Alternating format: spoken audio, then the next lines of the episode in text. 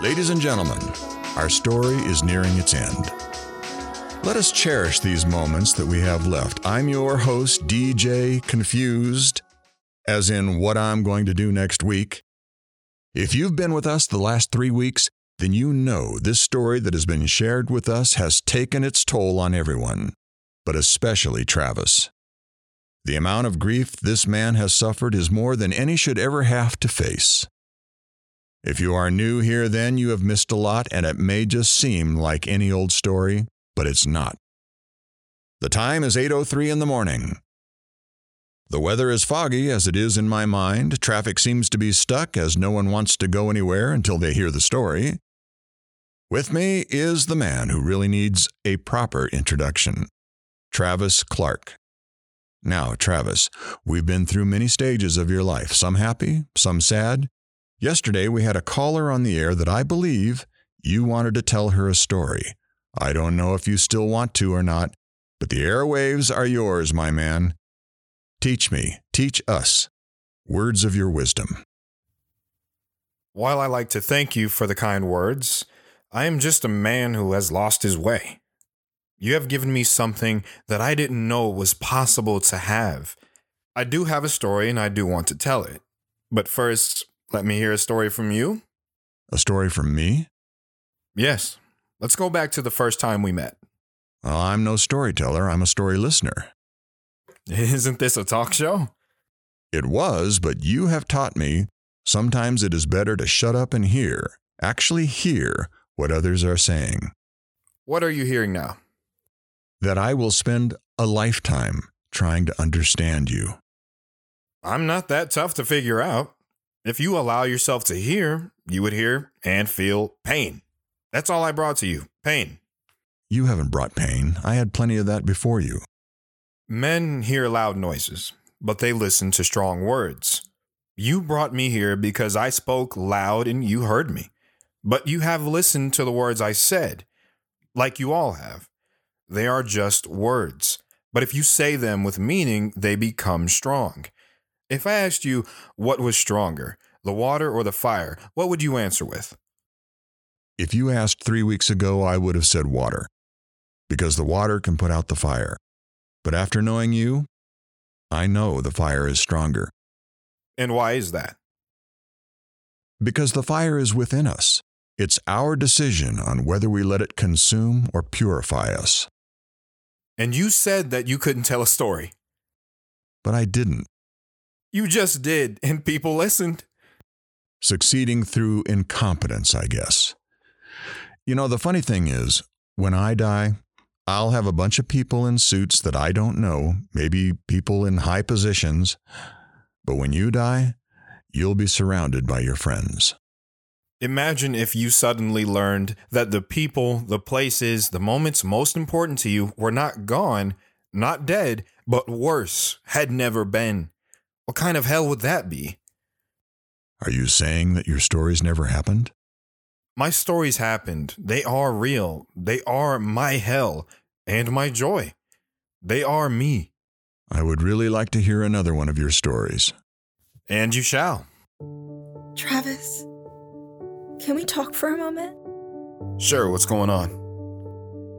I lost my keys yesterday. I had to get a ride to work. Really? I was getting dinner ready and I just found them in the freezer. I don't get it. Is that a joke? Are we having frozen kiwi for dinner? It's not a joke. I'm just losing my mind. Losing your mind? Honey, what's wrong?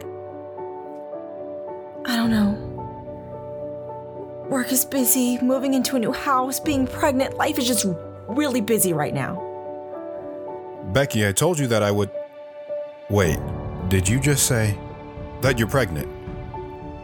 Travis, we're about to have a family. Are you sure? I went to the doctor's office last week. You knew for a week and you haven't told me? Wanted to be sure. Sure of what? Sure that I wanted to be a mother. Becky, what are you saying? I know we talked about it. But it's different now that it's real. In a good way? Sorry, in a really good way. Do you know what sex it is? It's too early to tell right now. What do you want it to be? I. I want it to be, um. Becky, I want it to be you. I don't follow. You mean a boy? No, boy or girl doesn't matter. I just want to be able to look at our child and see you. You look better than me. Silly. I mean, I, j- I just. Never mind. Becky, say it.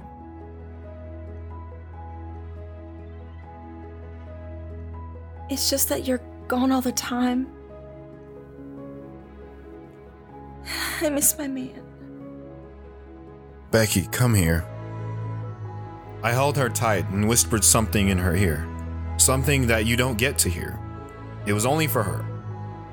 If I could have all the time in the world, do you know what I would do? I would spend the time with you because it would be a pleasure just being with you. We embraced, and dinner was never made that night.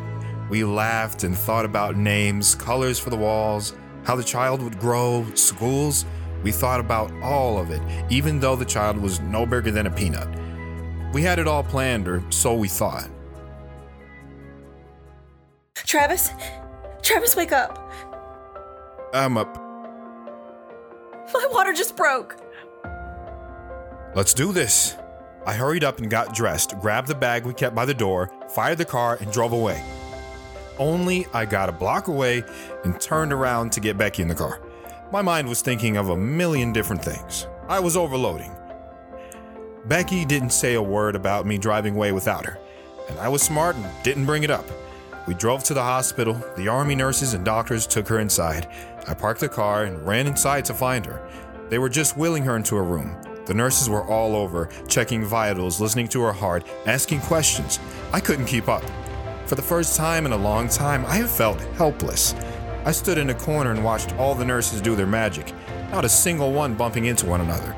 It was a choreographed masterpiece. One wrong thing and they all would have tumbled. I don't know how they did it. Even though I knew it was no different than combat, orchestrated chaos is what we called it, but this was different. This was magical. Travis, Hearing my name snapped me out of my trance. Yes? can you call my parents? I quickly left the room, not even acknowledging her. That is the second I just left her. What was I supposed to do? Oh, yeah, phone call. I got to the phones and I just stared at them. I couldn't remember the number. What is the child going to do to me? The child is not even born yet and I'm becoming a mess. Breathe, Travis. One, two, three, four, five, six, seven, eight, nine, ten. I calmed down enough to remember how to use a phone. I called her parents first. The phone rang and rang until Mr. Williams finally picked up. Is it time? Yes, sir. How did you? We'll be there as soon as we can. I called my parents next. I don't even remember the phone ringing. Hello? Dad? Is she having the baby? Yes? I will be there as soon as I can. How everyone had handled this better than me? I'll never know. I slowly walked back to the room. I was scared. Was I going to be a good father? I opened the door and the doctor was there. I don't remember what happened next, but in a moment I saw the second most beautiful thing in my world. It was a baby girl. With a set of lungs on her, too. But as soon as Becky held her, the noise stopped. Travis. Come here. Say hello to your daughter. I walked around the gurney and knelt beside my wife and child. I put my hand on her, then grabbed her hand with my finger. What do we name her? What do you like? Kelly. I think she is a Kelly. I love that name. Kelly, it is then. Nice to meet you, Kelly Clark. I looked at her and then at my beautiful wife. Here by my side is an angel. Here by my side is my future. The doctors took the baby away to check on it and clean it up, then let us be alone together. I love you, Becky. I'm sorry. Sorry for what? For taking me to the hospital? For putting up with these last months? For letting me put my cold feet on you in the middle of the night and you not moving to let me warm them up? Travis, you have nothing to be sorry for. We are together and we just watched the miracle of life happen. Travis, you are a dad now. And I'm a mom. How do you do that? Do what? Make me fall deeper in love with you every day. You're smart, that's all. It's what you should do. They brought our child back later, wrapped up nice and warm in a blanket. We both held her. She never made a sound with us. That night, anyways. The door opened. So where's my grandbaby? Dad, you got here fast. Meet Kelly. Hello, Kelly. I'm your grandpa. You could have came in the morning. What? We're not letting your parents be the first to see my granddaughter. I get to spoil it first. We laughed and talked until the morning. I knew Becky was tired, and so was I.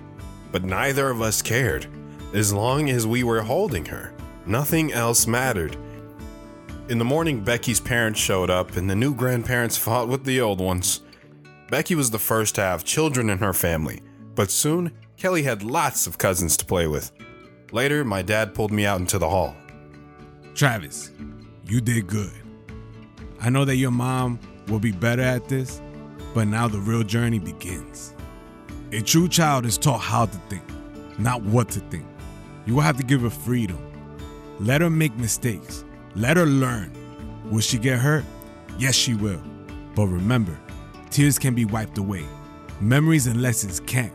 The hardest thing for a parent to do is watch them fail so they can succeed later. As long as you're there for them and support them in everything they do, nothing will go wrong. The journey starts now. Make it a good one. As he walked back into the room, a shiver ran down my spine. No pressure, Dad. No pressure. Growing up with brothers and sisters, I thought to myself, I can do this. It'll be a piece of cake. Boy, was I ever wrong. But she turned out perfect. I couldn't ask for anything more. She helped Becky when I was gone and never rebelled against us. Becky and I made a great kid together, one that I'm proud of. That's my story for the day. I hope you liked it and saw that I'm not special. I hold no superpowers. I'm just a guy trying to figure it all out. Travis, I was speechless the entire time. You have had so many special people in your life. I'm jealous. Nothing to be jealous about. They're just people like you and me. Well, they might be like you, but they are not like me. I'm dreading tomorrow as it will be the last show. The last show? What are you doing? Is something happening? I'm quitting this. Travis is right. The world is out there, and it's time for me to open my eyes and see it. Am I scared? Yep. But I have to do this. I have to face my fears. Maybe Travis will continue his journey too. I don't think we're done with Travis yet. Travis, as always, it is a pleasure. Even though I dread tomorrow, I know that it has to end. Whether it be positive or negative, it has to come to a conclusion, or at least a bridge. Till tomorrow, everyone, and I hope that whoever was supposed to hear this story heard it. Not with only their ears, but their heart too. I bid you farewell, but only temporarily.